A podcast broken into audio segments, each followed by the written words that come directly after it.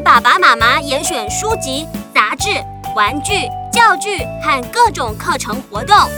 亲子教育电商第一品牌，立刻搜寻“亲子天下 Shopping”。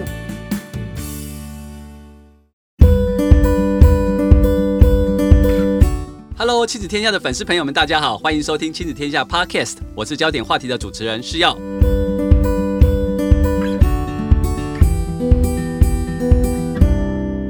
寒假快到了，今年因为疫情的关系，很多人无法出国玩，国内旅游成为出去玩的唯一选择。今年的过年跟寒假，你怎么跟孩子打算跟安排呢？在今天，我们要邀请亲子天下的副总编辑苏戴伦跟我们一起聊聊亲子天下一月号的主题，跟着课本去旅行。戴伦好。呃，是要呃，还有各位听众朋友，大家好，我是戴伦。戴伦，寒假快到了，爸妈又开始稍微有点头痛，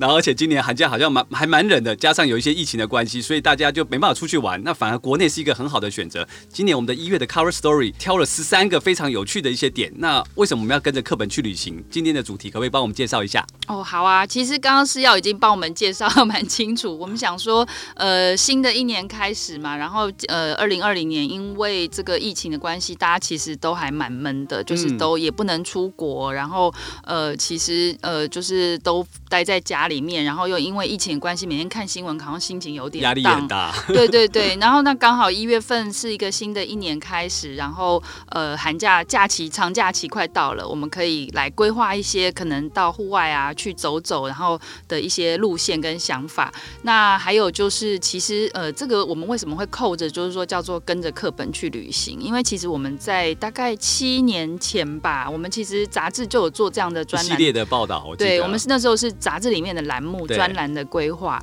然后后来也有集结成书。那只是那本书其实好像也到现在也也买不到了，就是大家只有电子书的版本，就就叫做跟着课本去旅行。那那本书其实还蛮受大家欢迎的，因为其实大家对于那种旅行啊跟学习的想象。这个都有一点固定，然后就觉得啊，旅行好像就是放松，就是要耍废，就是要那个，然后学习就是哦很苦闷，然后就是要什么背书啊、学知识。那有没有可能把这两个元素结合，可以一边学又一边玩，然后就是学的很轻松？所以我们就觉得哇，这个这个题目企划，我们其实自己在做的时候都非常的兴奋。应该是自己想出去玩吧？啊，对，自肥是吗？自肥的行程 没有，我们是为了读者着想啊，规划了一些对有趣的行程，而且其实我。觉得其实大家以前没有只在国内玩的时候，都会觉得说，哎，很对国外很多行程都很了解。比如说，我要去冲绳，我要去溜滑梯，我哪些点都超熟。那其实国内其实反而有很多的深度的点，反而我们自己没有好好的玩。我想说，今天是一个非常好的跟大家介绍一下。好啊，嗯。那我想接下来，那我们今天这。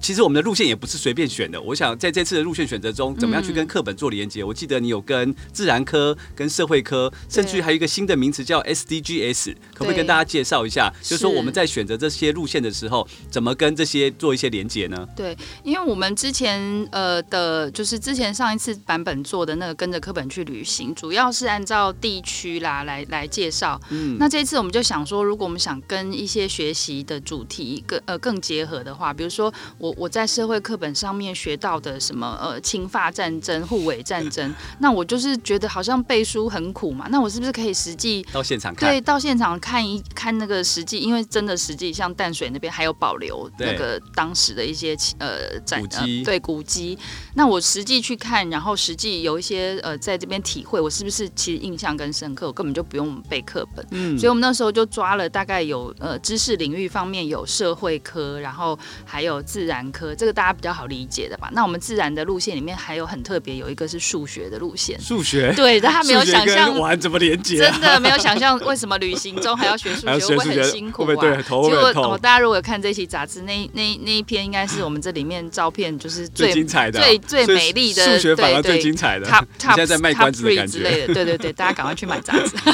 然后呃，所以社会领域、自然领域，然后刚刚是要提到那个联合国永续发展目标，就是。就是呃 SDGs。那那个其实大家会觉得自离自己有点遥远哦。嗯、那个其实是联合国在二零一五年他们有定一个，就是说希望二零三零年的时候，我们整个人类社会希望呃达到的一些里程目标，比如说永续发展的方向，对永续发展的方向，那是其实是大家在地球村的一份子，应该去去呃共同去努力的。可是这个就是对于不要说对小孩，对大人来讲都觉得好遥远，因为它有一些指标，像消除贫穷啊、终止饥饿，感觉就是很比较遥远，我们好像很难从生活中做到，或者是怎么去体验到这件事情。没错，没错。但是其实它很多都是在呃，我们我们这一次透过就是旅行路线的介绍，那其实你可以呃真的实际走一遭，然后去体会说哦，原来定这个目标它的意涵是什么，然后在我们生活中怎么样去体现它。比如说我们里面呃那个永续发展目标有一个是跟那个永续再生能源有关，就是要开发永续的能源。新的能源。对，那其实我们呃在北部就有像新店溪流域，它就是台湾最早的就是水力发电厂，就是在那边。嗯。然后其实呃现在也也有也有一座目前正在运转还还在运转中最古老的呃电厂，就是在小粗坑。小粗坑。哎，我知道知道，哎那边有 我们有赏鸟的点都在小粗坑。哦，对，那边很漂亮，那边有一个生生态廊道，对，那它是百百年以上的。它现在还在正在还在运转中。它还有运转，虽然发电量很少。然后其实，在桂山电厂就是在更上游的，对，那桂山电厂它那边就是它的户外都有展示水力发电的那个水轮机，就是你平常你只在课本上或是在影片里面看到哦，水力发电，水力发电，你不知道，你只看到一个栅栏，然后水下来，对，你你不晓得那它的原理跟过程。那水轮机其实是水力发电的那个呃里面机组很重要一个核心，就水冲下来。带动这个水轮机的转动，动然后才会再带动，对，再带动发电机去发电。这些你就是可以亲眼看到，而且你就会看，哇，那水轮机每个都比人还要高，就是你就知道那个现场可以感受到，就是对，到底什么叫水力发电。然后再再结合，就是台电他们现在有一个呃很新的、很棒的展览馆。上次那个我们也有去拍，就是 DS One 呃，就是电换一号所，对对对，对那边也非常的好玩。这个其实都是让大家可以。透过这个就是实际走一遭去旅行，动手动脚，真的可以动手动脚，你就可以体验到什么叫再生能源，而且真的可以让孩子真正感受到，因为他们在社会课本上学的就是有有什么地热啊、水力啊、火力啊、核能、风力，他但他可能有时候是用眼睛看到，但你刚刚你这样讲解之后，哎，其实他可以真正感受到，他是透过那个水的落差带动你刚刚讲那个超大的那个的发电的原理。没错，没错。嗯，那除了这个之外，我记得。这次北部还有一些比较有趣的，除了人文的部分，像台北的华新街，听说也是非常有历史典故的一个地方。然后我不晓得把呃听众朋友有没有人去过这个地方呢？诶，这华新街我们想要介绍的话，是因为它也是符合 SDGs 的那个路线之一。其实有一个 SDGs 里面有一个目标是消除国内外的不平等。那因为台湾其实是一个蛮就是呃移民，算是移民社会。其实我们我们四百年前就是移民来的，一直到现在。对，然后现在身边也有很多新新住民啊，还有很多义工。那我们想要特别想要介绍华新街，是它它其实它的历史典故是大概在六零七零年代那时候，缅甸有一些排华的运动。嗯、那那时候有大批的缅甸华侨就就移到台湾来。那附近有一些那时候刚开始有一些工厂，比如像德州仪器工厂是他们工作的场所，所以他们后来就在这边落地生根。所以他们生活区就在那个区块。对对对，然后久了华新街就变成一条就是特色文化的。对他们就是因为他们也。来远道而来，然后就会很怀念自己家乡的食物的味道嘛，那是一个乡愁。所以每一条每一个就是华阴街上几乎就是全部都是东南亚的小吃，对对对，缅甸缅甸啊，东南亚的小吃。然后缅甸其实也很靠近印度，所以像印度啊、泰国这一类的料理在那边都有都找得到。然后非常有趣的是，我们的记者她自己的婆婆就是缅甸的华侨，真的吗？对。然后那 我们的那一天去采访的时候，婆婆带着你们走。圈吗？哎，他婆婆对有跟着我们走，然后就很有趣的是，他就是沿路上面，因为他们其实很喜欢，很喜欢坐在小吃店外面，就是熟的人就就点一桌菜，然后就在那边坐聊天啊，坐一个下午，然后老老板也不会赶人，对对对，老板没有然后他老他婆婆就一直被叫住这样，因为沿路上都遇到他的同学在那边开同学会，对。然后我们觉得说，这个从吃，还有从这个去认识一个呃和你不一样的文化，是带孩子去理解呃不同的一个非。非常好的起点。嗯，所以我们特别介绍这一条我觉得很棒啊，就是至少从大家常见的从吃美食开始，然后孩子至少吃哎吃不一样的国家美食，然后进而好奇说哎他们是从哪里来的？而且我记得他们还有一些不同的的的产品啊，或者是装扮都，他们好像抹一个很特别的哦，对，特纳卡这种，就是他们那种化妆有一些很多不同的，大家哎就可以带着孩子去讨论跟请教这个问题。是是是。哎，那我觉得街除了台北华新街之外，我觉得这次还有去台南，对不对？对，台南也是大家印象非常深的一个古都，因为台南有非常多的美食，非常多的历史文化。对，那这一次你去了什么地方？要怎么样跟大家介绍台南？如果我们去台南，可以玩什么不一样的？我要特别介绍一下中南部，因为就是可能一月份是。就初看的时候是冬天嘛，寒假还是冬天。往南部跑温暖一点。没错，因为 我们我们在我们其实做这个采访的时候，大概十二月的时候，那北部几乎是不见天日，大概一个一个月。对对对，所以其实大家如果想要心情好一点，往中南部跑好。对对，所以很推荐去中南部路线。那开始推荐吧。对，然后台南的路线的话，我觉得我我们那时候选的是呃，就是糖糖业认识糖的这个路线，小孩最爱了。对，跟着糖香去旅行。那这个路线就是是台南南大附小的两位老师，呃，他们开发的，他们设计的路线，对他们设计的路线。然后，呃，其实台湾就是成大家都可能课本上读到是很重要很大的一个糖业输出的国家。嗯，那从其实从荷兰人来台湾开始，他们其实就觊觎着就是台湾台湾有产糖的能力，对，都有产糖的能力，然后输出，然后一直到日治时代，他们开始真的很规模化的去种植，呃、对，种植啦，还有盖糖厂，做做很大规模的输出。嗯、那其实现在台。湾的糖业当然已经没落了。台湾现在只剩下两家，就是台糖只有两家糖厂是在呃生产，就从甘蔗开始生产制造，对对对对，从源头开始产出。而且其呃每一年的十二月底到三月，就是这个糖厂开工的期间，所以你在那个糖厂的附近，比如说台南的那个善化糖厂，它也是唯二有开工的。你在糖厂附近，据说就能够 闻到对制糖的香味，对对对。然后我们这条路线，它是呃我们是去走一个就是呃。家里的延平社区，他们有开发一个，就是带带着这个游客，他可以从拔甘蔗开始体验，就是你可以，他就带你去甘蔗田里面，然后去采甘蔗，然后先去采甘蔗，对，甘蔗其实很很长哎、欸，哦，对比人还高，对，而且你还可以 学到，就是我们一般可能现在其实我觉得菜市场都很好看到甘蔗，顶多我记得我们小卖，有时候要到路边，然后有切的，你赶快买。对啊，我们我们小时候好像还蛮常会吃到甘，但现在真的很少。那总之给人吃的 就是我们会拿来当水。果这样吃的那一种是紫紫皮的红甘蔗，okay, 甘蔗有对，可是其实制糖的是一种白甘蔗，就它皮比较白，然后甘蔗品种也很多，所以这都可以学到一些甘蔗的知识。然后你在那条路线，你就可以实际把那个甘蔗采回，然后就是在榨汁机里面榨成甘蔗汁，然后再去呃熬煮那个甘蔗汁，把多余的水分给煮掉，对，然后就变成一个很浓稠的糖浆，然后最后再放再放在一个很大的不锈钢盘里面去呃。我们叫炒黑糖，因为它其实是让它冷却，不断的翻搅，然后让空气进去，让它冷却快一点。对，然后那个水分挥发，然后就变到最后就变成我们纯糖吗？黑糖就是我们哦，我们吃的黑色的一块一块的黑糖那种，炒出来对，是这样炒出来的。所以那个你现场就是完全就是可以从头到尾体验这些，就是哎怎么从甘蔗变成糖，这个你就亲眼跟亲手就可以看到。从从甘蔗到糖，最后吃吃到嘴巴，原来是整整个流程。然后台南因为台南人大家那个知道都很喜欢吃甜，对啊，他们的很多食物都会加很多糖。我去吃他们的那个浮水鱼羹，都觉得嗯，浮水鱼羹为什么是甜？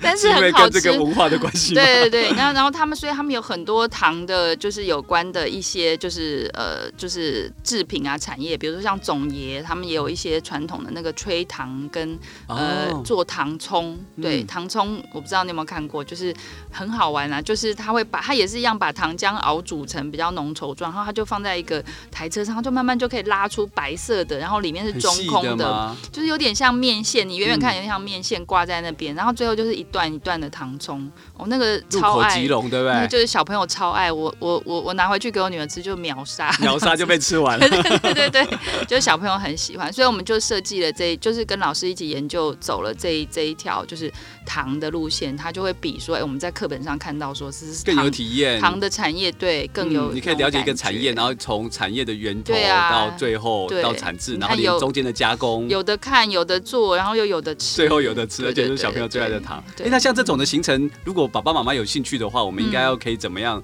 是自己到时候去联络吗？或者是有什么方式参与？可以看我们的杂志啊，杂志上面就有 QR code，就会有联络方式跟地址，对不对？没有，我们上面有写一些资讯啊，我觉得大家可以安排，因为景点都还蛮多，你们可以就是我觉得大家可以按照自己的需求去去取舍，取舍选择你适合，不然真的玩三天也玩不完。我觉得是 寒假还好，还蛮长的。是。那台南玩完了，我们顺着台南往下走，应该可以到高雄，也是比较热的之都。哦、这次你去高雄去了哈马星，嗯、是不是？我以前印象中只有觉得，哎，我去过旗津，但哈马星在旗津对面有一个很大的腹地跟港口。什么是哈马星？为什么叫哈马星？这是一个什么样的地方？是，哎，其实我也是这一次去才比较认识哈马星这个呃地区。那但是哈马星其实就是高雄港他们呃刚开始高雄最开始发展的最早期发展的几个地区啦。第呃最早是从旗津开始呃渔有渔民啊在开始做，然后哈马星在其实清代的时候它都还是一片。沙滩、浅滩都是一些泥泞泥泞地，对。然后等到日本人就是呃来进来台湾日治时代之后，他们就开始呃把这个哈马星这一这个这一块区域填海造陆，所以它是海埔新生地。然后它这一块区域填海造陆之后，它在上面盖很多就是呃比如说他们需要建设的一些工厂，然后还有最主要的是它是作为一个很重要的转运站，就是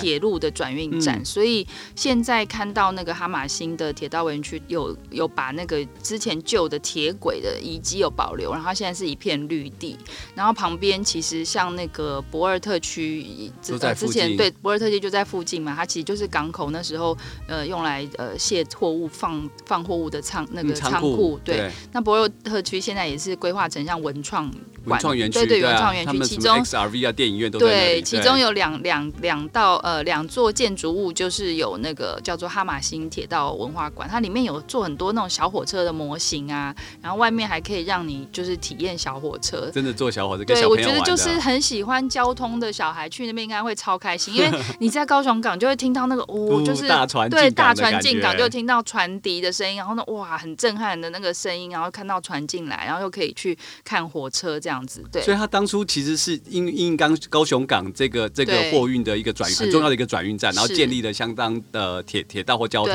把货物运出去是的一个很大很对，然后那边还有一个就是呃最早高雄最早的火车站就是叫做旧打狗驿站吧，那它那边也有保留。那它它其实你就可以看到，其实它那时候整个火那呃哈玛星这地区铁道发展是呃就是因应货运产生的，嗯、对。然后临近的话，因为其实这边很方便，是它做到就高雄捷运做到西子湾站出口，你就可以步行就可以整个区块，对你就可以玩都走得到就对了。对，然后另外我觉得我也蛮想推荐，就是中山大学他们社会发展中心，因为最近要呃，其实大家都在做那个大学 USR，就是社会责任，嗯、跟跟社区做联动，对对对，所以他们有开发一些深度旅游的路线呐、啊。那其中有一个是呃，我不晓得大家有没有去过中山大学，就是呃从。如果是从西子湾站下车，要到中山大学里面，其实会经过一个西子湾隧道。就是它是寿山开寿山，那就叫寿山洞，就在寿山山脚下一一个一个洞口，然后那边是捷径就对了。我这个穿过去的隧道。对对，穿过去的隧道。嗯、然后其实隧道里面有一个非常神秘的，就是防空洞。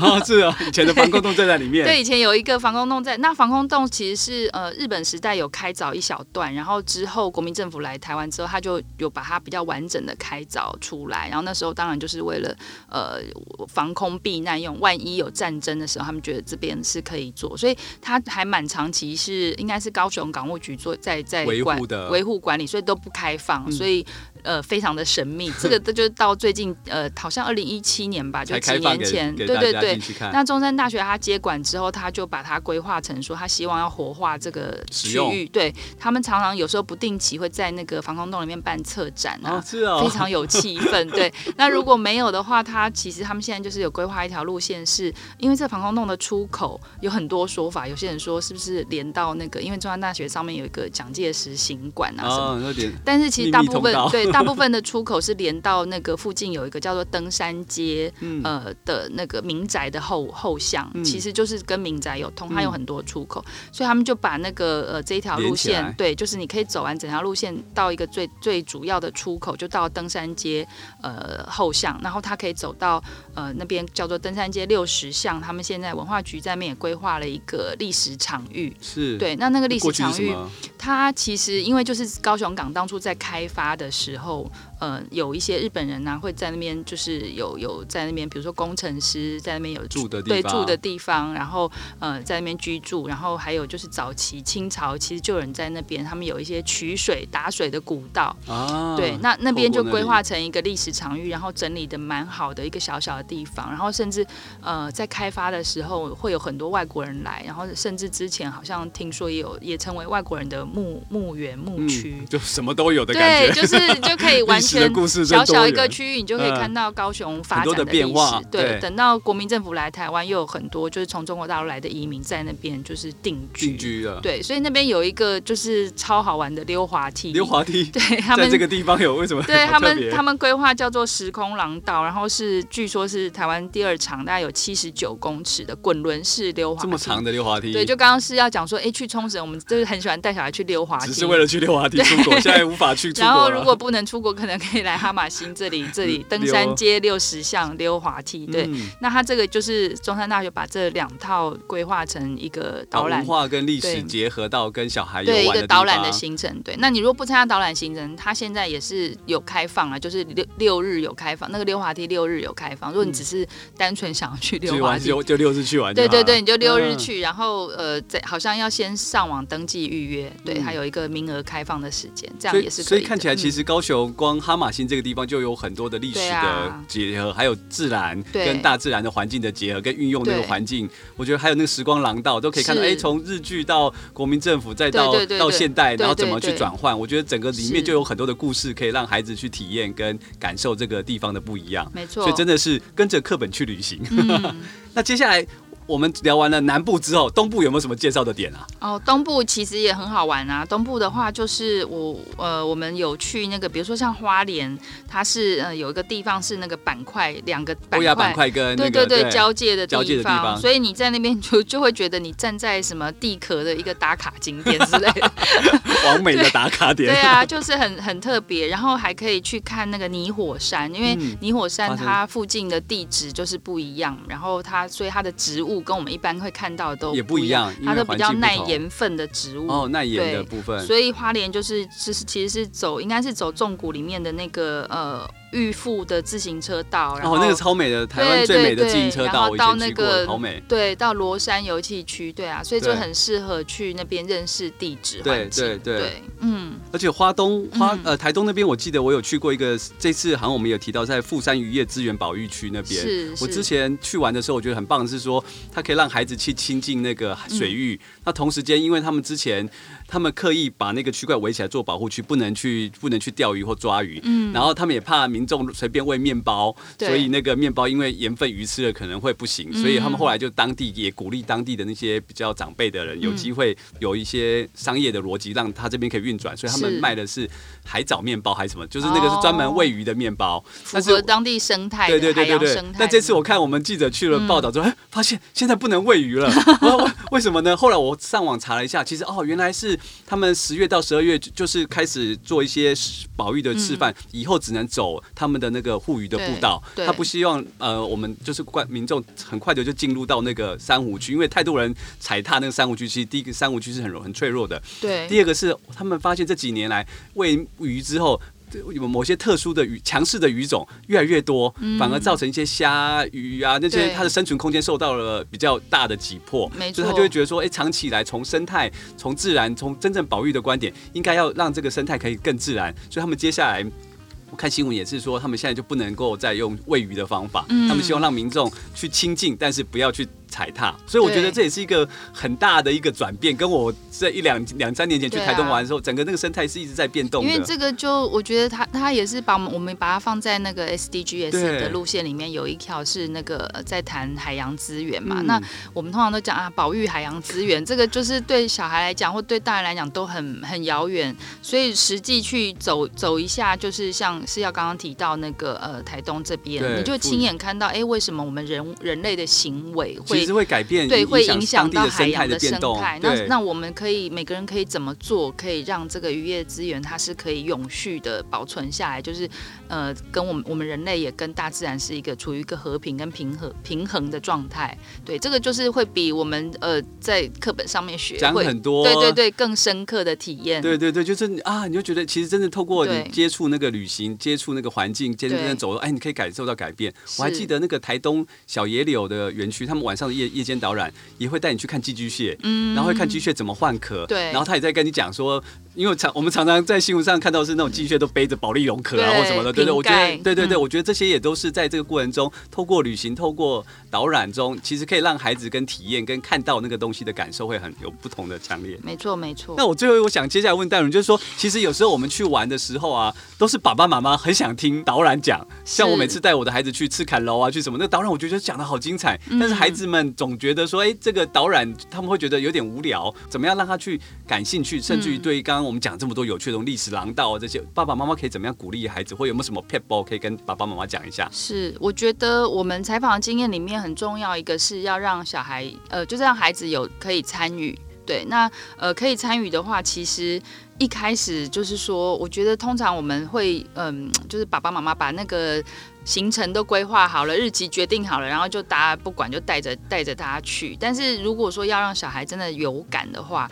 不妨是在呃前端，就是在规划行程的时候就让他参与，比如，有一些让他决定，对，有一些让他决定，或者说让他找资料啊，就是我们哎、嗯，我们今天要去淡水玩，那淡水有什么呃著名的景点之类的。那其实我觉得我们这一次的杂志还介绍还有一个蛮。特色可以推荐给大家，因为我们每一条路线后面都有设计学习提问单，嗯，那个不是要叫大家写，对，可是你你就会是一个家长跟小孩互动的 hint，就是说你拿这些问题去问小孩，然后他们在走这个路线的时候，可不可以去解谜？对对对，你你带着这个任务去解谜，去找答案，对，那你在看这个路线的时候，你可能会更有感觉。所以我觉得让让小朋友参与是蛮重要的。然后不同年龄阶段，你可以设计不同的任务，因为可能小一点的小孩他还没有办法去呃，就是做这么对，那你就引导他观察，比如说、哦、观察，呃，对我举例来讲，像哈马星那个那个园区，其实他那边就是之前的，因为他之前旧的铁道线太多了，有很多都已经被覆盖掉，就是看不到了，就是铁那个水呃，我们就铺水泥嘛，就铺铺上去。可是巷子里面其实还可以看到，就是你看到两条平行线，隐隐形的那个水泥路面有两条平行线，嗯，然后其实那下面就是以前的铁道。所以，如果在玩的时候不想，不妨就是，哎、欸，你就让小孩说，哎、欸，我们找找看哦、喔，地面对地面上，你如果看到这种两两条平行线，我们找找看哪边有。那其实下面其实就是以前的铁轨哦，这样、哦，那他可能就会觉得哦，捉迷藏的，带着一个任务，对对对，去 去去去探险啊，去解谜，他会觉得好玩。嗯，对。那有时候也觉得，就是爸妈也不用太期待他一定要学到什么，或者是很参与啦。我觉得有时候那个去玩很愉快的体验，然后跟跟。家人跟爸妈一起，然后感受那个地方很好玩的气氛，对对对，爸妈也不要给自己太大压力，对对对，那个正面正面的经验跟快乐的经验，其实其实我觉得就很值回票价。不然久了，下次每次觉得跟爸妈去玩都要讲出什么东西，他压力就很大。所以重点是创造一些正面的经验，这样子，嗯、对，嗯。然后我们这里面也有一些就是给大家的、给家长的提问示范跟一些提醒啊，大家如果觉得可以呃想要知道的话，也可以参考一下。嗯，所以爸爸妈妈其实自己可以第一个要觉得好玩，第二个是在安排游戏的过程中提供一些孩子参与的机会。对，不管是说，哎，你选这我们要去台东，你啊，你觉得要吃什么？你帮我提供一下建议，嗯、然后去哪一个点？那然后透过这样的过程中，也可以，然后小小一点的小孩，就像你刚才讲，给他一点任务，对，说这个场域里面可能有什么东西，你帮忙找找看，是，然后来来创造一些互动，让他觉得哎，这个有趣就对了。我觉得对啊，就是除了这个，我觉得还补充就是，其实保留一点弹性啦，因为就不要让小孩觉得说这些景点都是大人安安排的。你可能就是让他就是 选一两个，就让让他决定吧。让他比如说像刚是要讲，让他决定吃什么，或让他决定他要玩什么。他可能要去巧克力王国，你会觉得 那就没关系，反正那里面有的是我安排照的公主的照片，对啊，就是有的是大我们大人可以想安排的，有的是小朋友想去。大家达到一个平衡点就对了，是是是，因为是家人一起去旅行才是最重要的关键，开心是最重要的。了解，嗯，谢谢戴伦呢。我觉得这一次这一期的封面有好多精彩的东西，而且我们只聊到大概三三四条路线，其实还有七八条路线都还没谈到。总共有十三条路线，对，所以这这么多条路线，我相信一个寒假一定跑不完的。但是收藏这一集一定非常的重要，而且我们每一条路线都有像刚刚戴伦讲的，都有 QR code，那些 QR code 都会告诉大家，哎，怎么用 Google Map 去找到这些地点，甚至于有一些好的联络方式跟资讯都会在这期的杂志上面。还有，那当然现在也还是在秋冬的防疫期间，所以大家出游的时候记得提醒大家还是要戴口罩，保护家人的安全哦。最后，谢谢大家来到亲子天下焦点话题。如果你喜欢我们今天的分享，最后欢迎给我们评分五星或写下评论，让我们知道。谢谢戴伦，谢谢。亲子天下焦点话题，我们下次见。